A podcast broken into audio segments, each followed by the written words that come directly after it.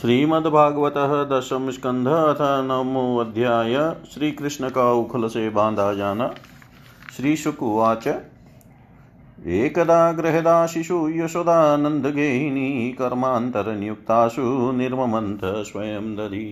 यानि यानि ह गीतानि तद्वालचरितानि च दधि निर्मन्थने काले स्मरन्ति तान्यगायत। क्षोमं वासः पृथुकटितटे बिभ्रति सूत्रनदं पुत्रस्नेहस्नुतकुचयुगं जातकम्पं च शुभ्रुः। रजाव रजवाकसस्रम्भुजचलतः कङ्कणौ कुण्डलै च श्वीनं वक्त्रं कवरविगलहन्मालती निर्ममन्थ तां स्तन्यकामासाद्य मथनन्तीं जननीं हरि गृहीत्वा दधिमन्तानं न्यसेधत प्रीतिमावनम्। तमङ्कमारुढमपायतस्तनं स्नेहश्नुतं सस्मितमिच्छति मुखम् अतृप्तमुत्सृज्य जवेन सायया उत्सिच्यमाने पयसि त्वधिश्रिते सञ्जातकोपस्फुरितारुणाधरं सन्दस्य ददभिदधिमन्म मन्थभाजनम्।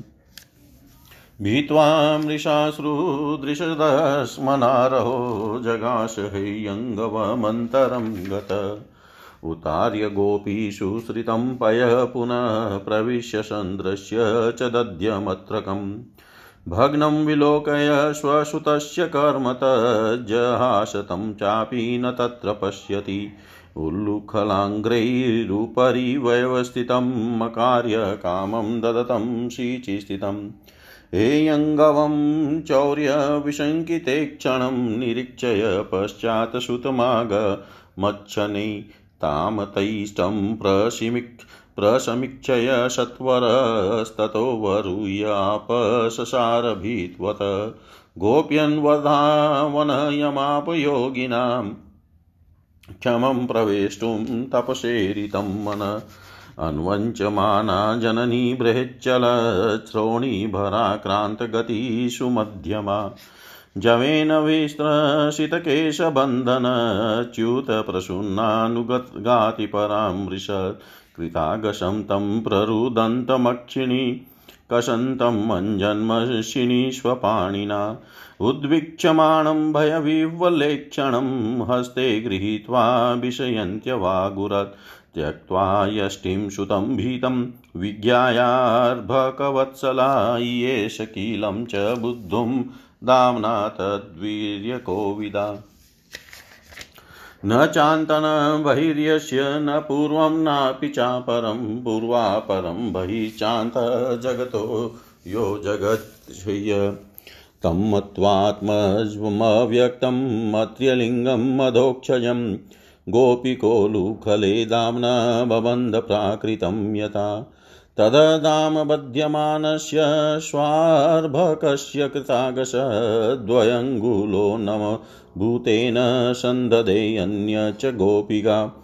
यदासि तदपि न्यूनं तेनान्यदपि सन्दधे तन्दपि द्वयङ्गुलं न्यूनं यद यदा दतबन्धनम् एवं स्वगेहधामानि यशोदा सन्धत्यपि गोपीनां सुस्मयन्तीनां स्मयन्तीं विस्मिताभवत् स्वमातुः स्विन्नगात्राया विस्त्रस्तकबरस्रज दृष्ट्वा परिश्रमं कृष्ण कृपयाशितस्वबन्धने एवं सन्दर्शिता ह्यङ्गहरिणाभृत्यवश्यता स्ववशेनापि कृष्णेन यस्येदंशेश्वरं वशे। नेमं विरिञ्चो न भवो न श्रीरप्यङ्गसंश्रया, प्रसादं लेभिरे गोपी यत्ततः प्राप विमुक्तिदा नायं सुखापो भगवान् देहिनां गोपिकासुत, ज्ञानिनां चात्मभूतानां यथा भक्तिमतामिह।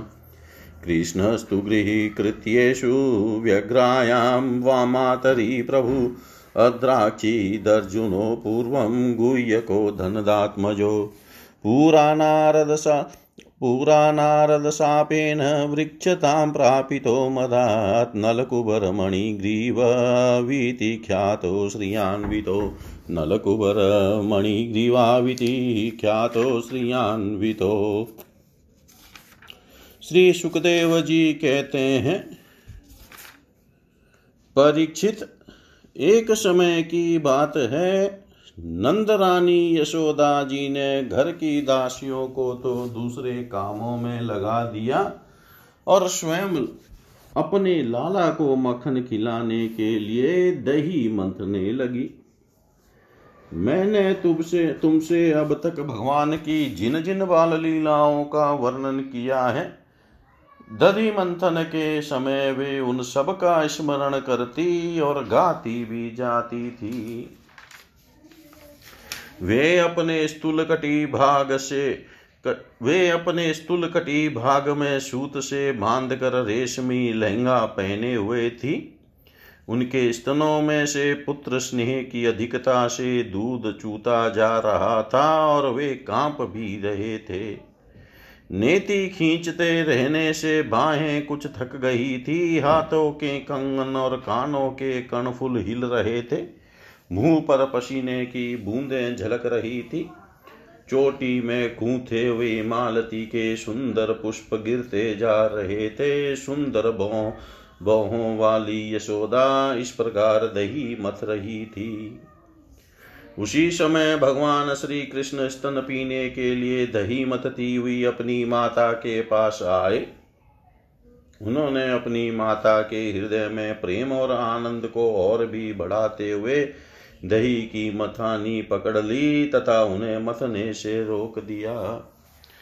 श्री कृष्ण माता यशोदा की गोद में चढ़ गए। वात्सल्य स्नेह की अधिकता से उनके स्तनों से दूध तो स्वयं झर ही रहा था। वे उन्हें पिलाने लगी और मंद मंद मुस्कान से युक्त उनका मुख देखने लगी। इतने में ही दूसरी और अंगीठी पर रखे हुए दूध में उफान आया। उसे देख कर यशोदा जी उन्हें अतृप्त ही छोड़कर जल्दी से दूध उतारने के लिए चली गई।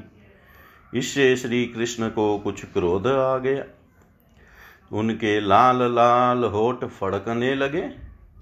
उन्हें दांतों से दबाकर श्री कृष्ण ने पास ही पड़े हुए लोढ़े से दही का मटका फोड़ फाड़ डाला, बनावटी आँसू आँखों में भर लिए और दूसरे घर में जाकर अकेले में बासी माखन खाने लगे।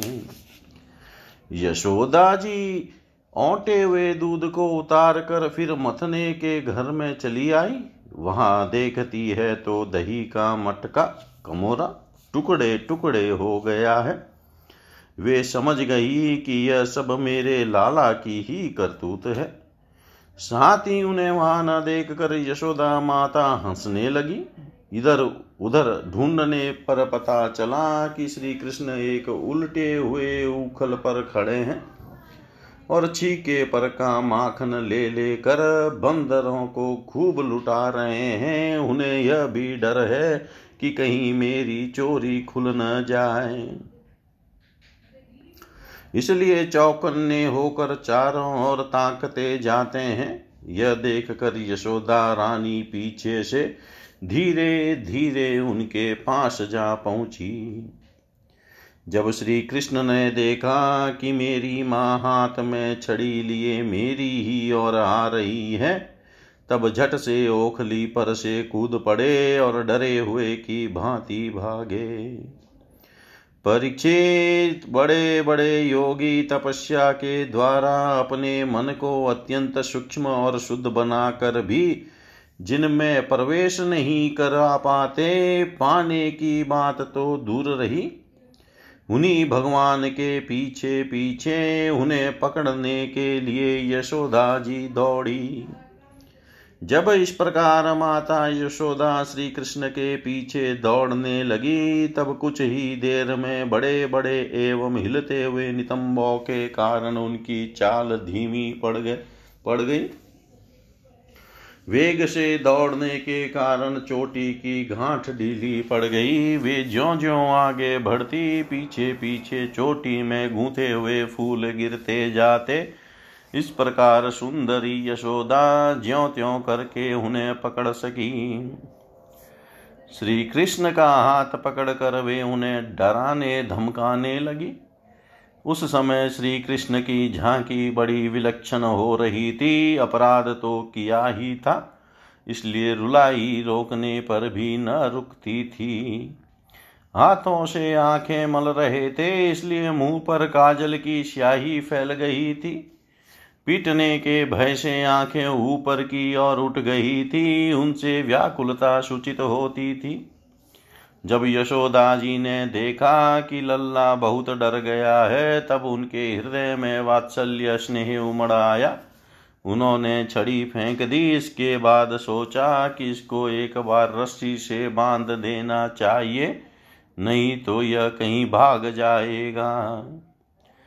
परीक्षित, सच पूछो तो यशोदा मैया को अपने बालक के ऐश्वर्य का पता न था। जिसमें न बाहर है, न भीतर, न आदि है और न अंत। जो जगत के पहले भी थे, बाद में भी रहेंगे। इस जगत के भीतर तो है ही, भारी रूपों में भी है। और तो क्या, जगत के रूप में स्वयं भी स्वयं वही है। यही नहीं, जो समस्त इंद्रियों से परे और अव्यक्त हैं, उन्हीं भगवान को मनुष्य का रूप धारण करने के कारण पुत्र समझकर यशोदा रानी रस्सी से उखल में ठीक वैसे ही बाँध देती है, जैसे कोई साधारण सा बालक हो। जब माता यशोदा अपने उद्यमी और नटखट लड़के को रस्सी से बांधने लगी, तब वह दो अंगुल छोटी पड़ गई। तब उन्होंने दूसरी रस्सी लाकर उसमें जोड़ी।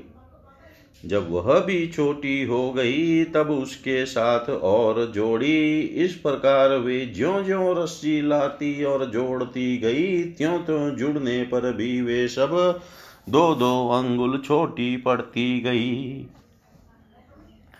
यशोदा रानी ने घर की सारी रसियाँ जोड़ डाली, फिर भी वे भगवान श्री कृष्ण को न बाँध सकी। उनकी असफलता पर देखने वाली गोपियाँ मुस्कुराने लगी और वे स्वयं भी मुस्कराती हुई आश्चर्यचकित हो गई। भगवान श्री कृष्ण ने देखा कि मेरी माँ का शरीर पसीने से लथपथ हो गया है। चोटी में गूंथी हुई मालाएँ गिर गई है और वे बहुत थक भी गई है। तब कृपा करके वे स्वयं ही अपनी माँ के बंधन में बंध गए। परीक्षित भगवान श्री कृष्ण परम स्वतंत्र है। ब्रह्मा, इंद्र आदि के साथ यह संपूर्ण जगत उनके वश में है। फिर भी इस प्रकार बाँध कर उन्होंने संसार बंद कर उन्होंने संसार को यह बात दिखला दी कि मैं अपने प्रेमी भक्तों के वश में हूँ। ग्वालिनी यशोदा ने मुक्तिदाता मुकुंद से जो कुछ अनिर्वचनीय कृपा प्रसाद प्राप्त किया, वह प्रसाद ब्रह्म पुत्र होने पर भी शंकर आत्मा होने पर भी और वक्षस्थल पर विराजमान लक्ष्मी अर्धांगिनी होने पर भी न पा सके, न पा सके। यह गोपी का नंदन भगवान अनन्य प्रेमी भक्तों के लिए जितने सुलभ हैं, उतने देहाभिमानी कर्म कांडी एवं तपस्वियों को तथा अपने स्वरूप भूत ज्ञानियों के लिए भी नहीं है। इसके बाद नंद रानी यशोदा जी तो घर के काम धंधों में उलझ गई और उलक में बंधे हुए भगवान श्याम सुंदर ने उन दोनों अर्जुन बच्चों को मुक्ति देने की सोची, जो पहले यक्षराज कुबेर के पुत्र थे। इनके नाम थे नलकुबर और मणिग्रीव इनके पास धन सौंदर्य और ऐश्वर्य की पूर्णता थी। इनका घमंड देख कर ही देवर्षि नारद जी ने इन्हें साप दिया था और ये वृक्ष बन गए थे, वृक्ष हो गए थे।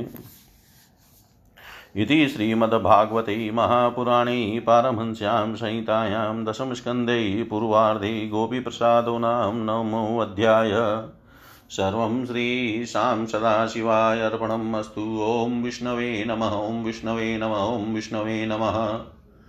श्रीमद्भागवत दशम स्कंध दशमोध्याय यमलार्जुन का उद्धार। राजोवाच। कथ्यतां भगवने तत्तयो शापस्य कारणं यतद विग्रहीतं कर्म येन वा देवर्षेस्तमः श्रीशुकुवाच रुद्रस्यानुच्चरो भूत्वा सुदृप्तौ धनदात्मजौ। कैलासोपवने रम्यै मन्दाकिन्यां मदोत्कटौ। वारुणीं मदिरां पीत्वा मदाघूणीतलोचनौ स्त्रीजनेरनुगायद्भिश्चरे चेरतु पुष्पिते वने। अन्तः प्रविश्य गङ्गायां भो ओजवन्नराजिभिः राजिनी चिक्रीडितुर्युवतीभिः गजाविव करेणुभिः यदृच्छया च देवर्षि भर्गवास्तत्र कौरव पश्यन्नारदो देवो क्षीबाणो समबुध्यत। तं दृष्ट्वा व्रीडिता देव्यो विवस्त्रः शापशङ्कितः वांसासि पर्यघु शीघ्रं विवस्त्रौ नेव गुह्यकौ। तौ दृष्ट्वा मदिरामतौ श्रीमदान्धौ सुरात्मजौ तयोरनुग्रहार्थाय शापं दास्य निदं जगौ। नारद उवाच, न हन्यो जुषतो जोष्यान् बुद्धिभ्रंशो रजो गुणः। श्रीमदादाभिजात्यादि यत्र स्त्रीद्युत्तमाशव हन्यन्ते पशवो यत्र निर्दयैरजितात्मभिः मन्यमानेरिमं देहं जनामृत्युनश्वरम् देवसङ्गीतमप्यन्ते कृमिवीडभस्मसङ्गीतं भूतधृक् तत्कृते स्वार्थं किं वेदनीरयो यतः। देह किमन्नदातुः स्वं निषेक्तुमातुरेव च मातुः पितुर्वा बलिनः क्रेतुरग्नैः शुनोऽपि वा। एवं साधारणं देहं व्यक्तप्रभवाप्ययं को विद्वानात्मसात् कृत्वा हन्ति जन्तुनृते शतः असतः श्रीमदान्धस्य दारिद्र्यं परमञ्जनम् आत्मौपम्येन भूतानि दरिद्रः परमिच्छते। यथा कण्टकविद्वाङ्गो जन्तो नेच्छति, तां व्यथां जीवसाम्यं गतो लिङ्गेन तथा विद्ध दरिद्रो निरहस्तम्भो मुक्तसर्वं देरिह कृत्रं यदृच्छयाप्नोति तद्धि तस्य परं तपः। नित्यं क्षुत्तक्षामदेहस्य दरिद्रश्चान्नकाङ्क्षिणः इन्द्रियाण्यनुशुष्यति, हिंसापि विनिवर्तते। दरिद्र्य, दरिद्रस्येव युज्यन्ते साधव समदर्शिनः सदभीक्षिणोति तं तस तताराद्विशुध्यति। साधूनां समचित्तानां मुकुन्दचरणैः शिशिनाम् उपेक्षये किं धनस्तम्भैरसद्भिरसदाश्रये। तदहं मतयो माध्वय्या वारुण्यां श्रीमदान्धयो, तमो मदं हरिष्यामि स्त्रेणयो रजितात्मनो यदिमौ लोकपालस्य पुत्रो भूत्वा तमः प्लुतौ न विवास, समात्मानं विजानितः सुदुर्मदौ। अतो हरतः स्थावरतां स्यातां नेवं यथा पुनः स्मृति स्यान्मतप्रसादेन तत्रापि मदनुग्रहात्। वासुदेवस्य सान्निध्यं लब्ध्वा दिव्यशर्च्छतै वृतैः स्वलोकतां भूयो लब्धभक्ति भविष्यतः। श्रीशुकुवाच एवमुक्त्वा स देवर्षिर्गतो नारायणाश्रमं नलकुवर्मणिग्रीवा वासतुर्यमलार्जुनो। ऋषये भार्गवत्मुख्यस्य सत्यं कर्तुं वचो हरिजगाम शनकैस्तत्र यत्रास्तां यमलार्जुनौ देवर्षि मे प्रियतमो यदीमौ धनदात्मजौ ततथा साधयिष्यामि यद्गीतं तन्महात्मना। इत्यन्तरेणार्जुनयो कृष्णस्तु यमयोर्ययो आत्मनिवेशमात्रेण तिर्यगतमुल्लुख मुलुखल्लम् बालेन् निष्कर्ष यन्तावगुलुखलं तद् दामोदरेण तरसोत कलिताङ्घ्रिबन्धौ निष्पेततु परमविक्रमितातिवेपस्कन्दप्रवालविटपौ कृतचण्डशब्दौ तत्र स्त्रिया परमया ककुभः स्फुरन्तौ सीधावुपेत्य कुजयोरिव जातवेदः। कृष्णं प्रणम्य शिरसाखिललोकनाथं वदाञ्जलि विरजसावीदमुच्यतु स्म कृष्ण कृष्ण महायोगीस्त्वमाद्य पुरुषं पर।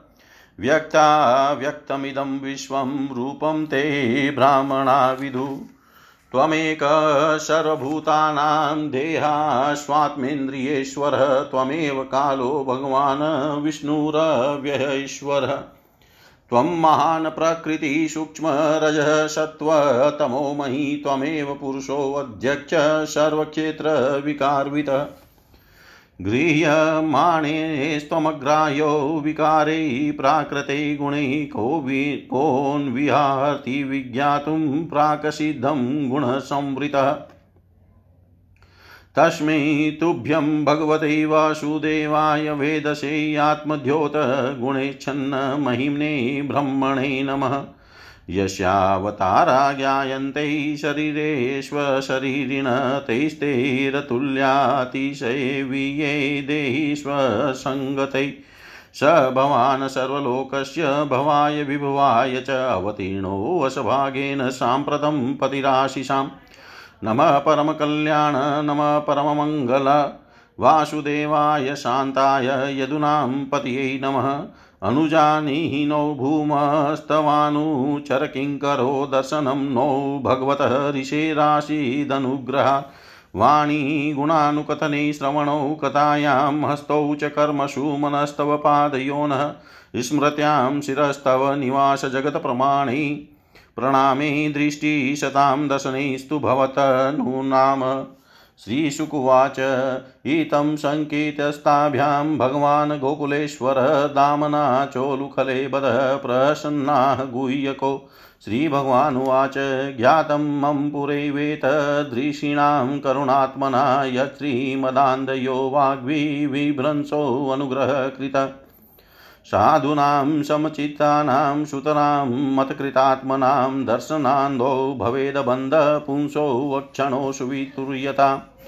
तदगच्छतं मतपरमौ नलकुबरसाधनं सञ्जातो मयि भावो वामीप्सितः परमो भव।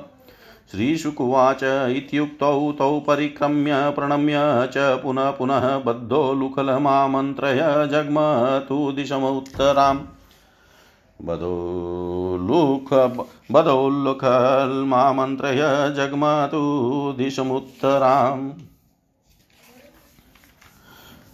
राजा परीक्षित ने पूछा, भगवान, आप कृपया यह बतलाइए कि नलकुबर और मणिग्रीव को साप क्यों मिला? उन्होंने ऐसा कौन सा निंदित कर्म किया था, जिसके कारण परम शांत देवर्षि नारद जी को भी क्रोध आ गया? श्री सुखदेव जी ने कहा परीक्षित नल कुबर और मणिग्रीव, ये दोनों एक तो धनाध्यक्ष कुबेर के लाडले लड़के थे और दूसरी इनकी गिनती हो गई रुद्र भगवान के अनुचरों में। इससे उनका घमंड बढ़ गया। एक दिन वे दोनों मंदाकिनी के तट पर कैलाश के रमणीय उपवन में वारुणी मंदिरा, मदिरा पीकर मदोन्मत हो गए थे। नशे के कारण उनकी आँखें घूम रही थी। बहुत सी स्त्रियाँ उनके साथ गा बजा रही थी और वे पुष्पों से लदे हुए वन में उनके साथ विहार कर रहे थे। उस समय गंगा जी में पात के पात कमल खिले हुए थे। वे स्त्रियों के साथ जल के भीतर घुस गए और जैसे हाथियों का जोड़ा हथिनियों के साथ जल क्रीड़ा कर रहा हो वैसे ही वे उन युवतियों के साथ तरह तरह की क्रीड़ा करने लगे। परिचित संयोग वसुधर से परम समर्थ देवर्षि नारद जी आ निकले। उन्होंने उन यक्ष युवकों को देखा और समझ लिया कि ये इस समय मतवाले हो रहे हैं। देवर्षि नारद को देख कर वस्त्रहीन अप्सराएँ लज्जा गई। साप के डर से उन्होंने तो अपने अपने कपड़े झटपट पहन लिए, परंतु इन यक्षों ने कपड़े नहीं पहने। जब देवर्षि नारद जी ने देखा कि ये देवताओं के पुत्र होकर श्रीमद से हंधे और मदिरा पान करके उन्मत हो रहे हैं, तब उन्होंने उन पर अनुग्रह करने के लिए साप देते हुए कहा नारद जी ने कहा, जो लोग अपने प्रिय विषयों का सेवन करते हैं, उनकी बुद्धि को सबसे बढ़कर नष्ट करने वाला है श्रीमद धन संपत्ति का नशा। हिंसा आदि, रजोगुणी, कर्म और कुलीनता आदि का अभिमान भी उससे बढ़कर बुद्धि भ्रंशक नहीं है, क्योंकि श्रीमद के साथ साथ तो स्त्री, जुआ और मदिरा भी रहती है। ऐश्वर्य मद और श्रीमद से अंधे होकर अपनी इंद्रियों के वश में रहने वाले क्रूर पुरुष अपने नाशवान शरीर को तो अजर अमर मान बैठते हैं और अपने ही जैसे शरीर वाले पशुओं की हत्या करते हैं। जिस शरीर को भूदेव, नरदेव, देव आदि नामों से पुकारते हैं, उनकी अंत में क्या गति होगी? उसमें कीड़े पड़ जाएँगे। पक्षी खाकर उसे विष्ठा बना देंगे। या वह जलकर राख का ढेर बन जाएगा। उसी शरीर के लिए प्राणियों से द्रोह करने में मनुष्य अपना कौन सा स्वार्थ समझता है? ऐसा करने से तो उसे नरक की ही प्राप्ति होगी। बतलाओ तो सही, यह शरीर किसकी संपत्ति है? अन्न देकर पालने वाले की है या गर्भाधान कराने वाले पिता की? यह शरीर उसे नौ महीने पेट में रखने वाली माता का है अथवा माता को भी पैदा करने वाले नाना का? जो बलवान पुरुष बलपूर्वक इससे काम करा लेता है, उसका है अथवा दाम देकर खरीद लेने वाले का?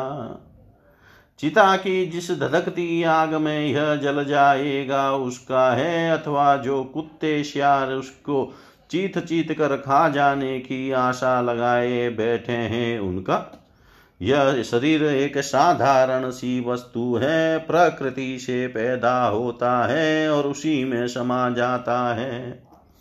ऐसी स्थिति में मूर्ख पशुओं के सिवा और ऐसा कौन बुद्धिमान है जो इसको अपना आत्मा मानकर दूसरों को कष्ट पहुंचाएगा, उनके प्राण लेगा?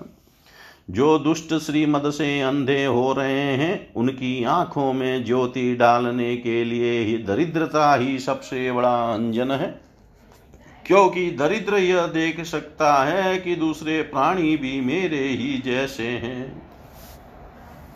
जिसके शरीर में एक बार कांटा गड़ जाता है, वह नहीं चाहता कि किसी भी प्राणी को कांटा गड़ने की पीड़ा सहनी पड़े। क्योंकि उस पीड़ा और उसके द्वारा होने वाले विकारों से वह समझता है कि दूसरे को भी वैसी ही पीड़ा होती है। परंतु जिसे कभी कांटा गड़ा ही नहीं, वह उसकी पीड़ा का अनुमान नहीं कर सकता। दरिद्र में घमंड और हेकड़ी नहीं होती, वह सब तरह के मदों से बचा रहता है। बल्कि देववश उसे जो कष्ट उठाना पड़ता है, वह उसके लिए एक बहुत बड़ी तपस्या भी है। जिसे प्रतिदिन भोजन के लिए अन्न जुटाना पड़ता है, भूख से जिसका शरीर दुबला पतला हो गया है, उस दरिद्र की इंद्रियाँ भी अधिक विषय नहीं भोगना चाहती।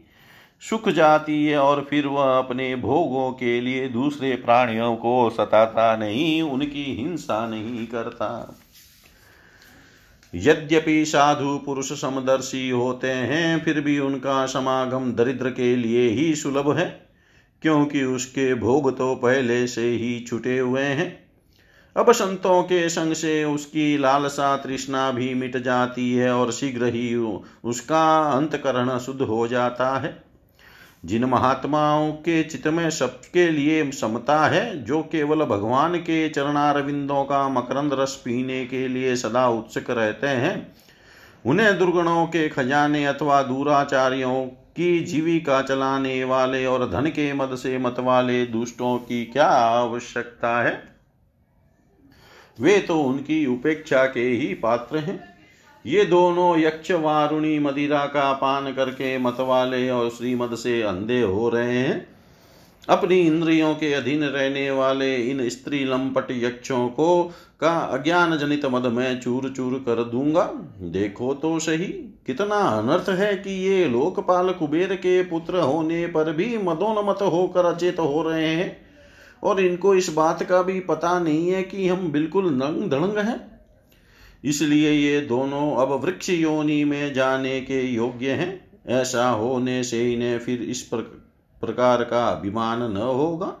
वृक्ष योनि में जाने पर भी मेरी कृपा से इन्हें भगवान की स्मृति बनी रहेगी और मेरे अनुग्रह से देवताओं के सौ वर्ष बीतने पर इन्हें भगवान श्री कृष्ण का सानिध्य प्राप्त होगा और फिर भगवान के चरणों में परम प्रेम प्राप्त करके ये अपने लोक में चले आएँगे।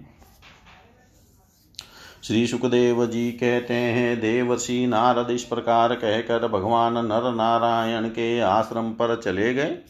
नलकुबर और मणिग्रीव ये दोनों एक ही साथ अर्जुन वृक्ष होकर यमलार्जुन नाम से प्रसिद्ध हुए। भगवान श्री कृष्ण ने अपने परम प्रेमी भक्त देवर्षि नारद जी की बात सत्य करने के लिए धीरे धीरे उखल घसीटते हुए उस और प्रस्थान किया, जिधर यमला अर्जुन वृक्ष थे। भगवान ने सोचा कि देवर्षि नारद मेरे अत्यंत प्यारे हैं और ये दोनों भी मेरे भक्त कुबेर के लड़के हैं। इसलिए महात्मा नारद ने जो कुछ कहा है, उसे मैं ठीक उसी रूप में पूरा करूँगा। यह विचार करके भगवान श्री कृष्ण दोनों वृक्षों के बीच में घुस गए। वे तो दूसरी ओर निकल गए। परंतु उखल टेढ़ा होकर अटक गया।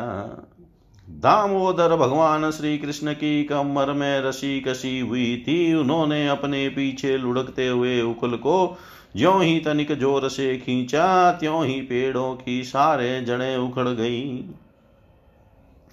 समस्त बल विक्रम के केंद्र, भगवान का तनिक सा ज़ोर लगते ही पेड़ों के तने शाखाएँ छोटी छोटी डालियाँ और एक एक पत्ते काँप उठे और वे दोनों बड़े ज़ोर से तड़पड़ाते हुए पृथ्वी पर गिर पड़े। उन दोनों वृक्षों में से अग्नि के समान तेजस्वी दो सिद्ध पुरुष निकले।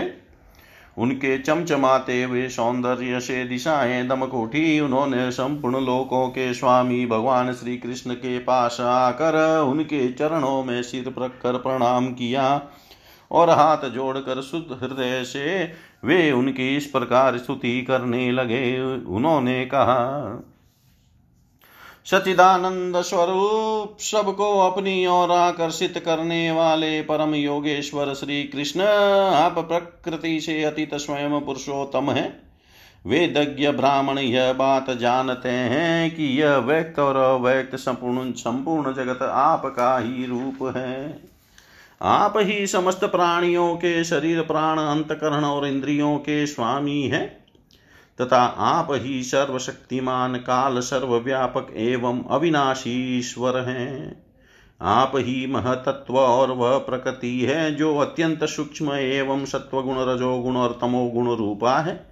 आप ही समस्त स्थूल और सूक्ष्म शरीरों के कर्म, भाव, धर्म और सत्ता को जानने वाले सबके साक्षी परमात्मा है। वृत्तियों से ग्रहण किए जाने वाले प्रकृति के गुणों और विकारों के द्वारा आप पकड़ में नहीं आ सकते। स्थूल और सूक्ष्म शरीर के आवरण से ढका हुआ ऐसा कौन सा पुरुष है जो आपको जान सके? क्योंकि आप तो उन शरीरों के पहले भी एक रस विद्यमान थे। समस्त प्रपंच के विधाता भगवान वासुदेव को हम नमस्कार करते हैं। प्रभो आपके द्वारा प्रकाशित होने वाले गुणों से ही आपने अपनी महिमा छिपा रखी है। पर ब्रह्म स्वरूप श्री कृष्ण हम आपको नमस्कार करते हैं। आप प्राकृत शरीर से रहित हैं, फिर भी जब आप ऐसे पराक्रम प्रकट करते हैं, जो साधारण शरीरधारियों के लिए शक्य नहीं है और जिनसे बढ़कर तो क्या जिनके समान भी कोई नहीं कर सकता। तब उनके द्वारा उन शरीरों में आपके अवतारों का पता चलता है। प्रभु, आप ही समस्त लोकों के अभ्युदय और निश्रेयस के लिए इस समय अपनी संपूर्ण शक्तियों से अवतीर्ण हुए हैं। आप समस्त अभिलाषाओं को पूर्ण करने वाले हैं। परम कल्याण साध्य स्वरूप आपको नमस्कार है, परम मंगल साधन स्वरूप आपको नमस्कार है, परम शांत सबके हृदय में विहार करने वाले यदुवंश शिरोमणि श्री कृष्ण को नमस्कार है। अनंत हम आपके दासानुदास है, आप यह स्वीकार कीजिए देवऋषि भगवान नारद के परम अनुग्रह से ही हम अपराधियों को आपका दर्शन प्राप्त हुआ है। प्रभो हमारी वाणी आपके मंगलमय गुणों का वर्णन करती रहे। हमारे कान आपकी रसमयी कथा में लगे रहे। हमारे हाथ आपकी सेवा में और मन आपके चरण कमलों की स्मृति में रम जाए। यह संपूर्ण जगत आपका निवास स्थान है। हमारा मस्तक सबके सामने झुका रहे। संत आपके प्रत्यक्ष शरीर हैं। हमारी आँखें उनके दर्शन करती रहे। श्री सुखदेव जी कहते हैं, सौंदर्य माधुर्य निधि गोकुलेश्वर श्री कृष्ण ने नलकुबर और मणिग्रीव के इस प्रकार स्तुति करने पर रस्सी से उखल में बंधे बंधे ही हँसते हुए उनसे कहा, श्री भगवान ने कहा, तुम लोग श्री मद से अंधे हो रहे थे। मैं पहले से ही यह बात जानता था कि परम कारुणिक देवर्षि नारद ने शाप देकर तुम्हारा ऐश्वर्य नष्ट कर दिया तथा इस प्रकार तुम्हारे ऊपर कृपा की। जिनकी बुद्धि समदर्शनी है और हृदय पूर्ण रूप से मेरे प्रति समर्पित है, उन साधु पुरुषों के दर्शन से बंधन होना ठीक वैसे ही संभव नहीं है। जैसे सूर्योदय होने पर मनुष्य के नेत्रों के सामने अंधकार का होना। इसलिए नलकुबर और मणिग्रीव तुम लोग मेरे परायण होकर अपने अपने घर जाओ। तुम लोगों को संसार चक्र से छुड़ाने वाले अनन्य भक्ति भाव की जो तुम्हें अभिष्ट है, प्राप्ति हो गई है। श्री सुखदेव जी कहते हैं, जब भगवान ने इस प्रकार कहा, तब उन दोनों ने उनकी परिक्रमा की और बार बार प्रणाम किया। इसके बाद उखल में बंधे हुए सर्वेश्वर की आज्ञा प्राप्त करके उन लोगों ने उत्तर दिशा की यात्रा की। इति श्रीमद्भागवते महापुराणे पारमहंस्यां सहितायां दशमस्कन्धे पूर्वार्धे नारदशापो नाम दशमोऽध्याय। सर्वं श्रीशां सदाशिवार्पणम् अस्तु। ॐ विष्णवे नमः, ॐ विष्णवे नमः, ॐ विष्णवे नमः।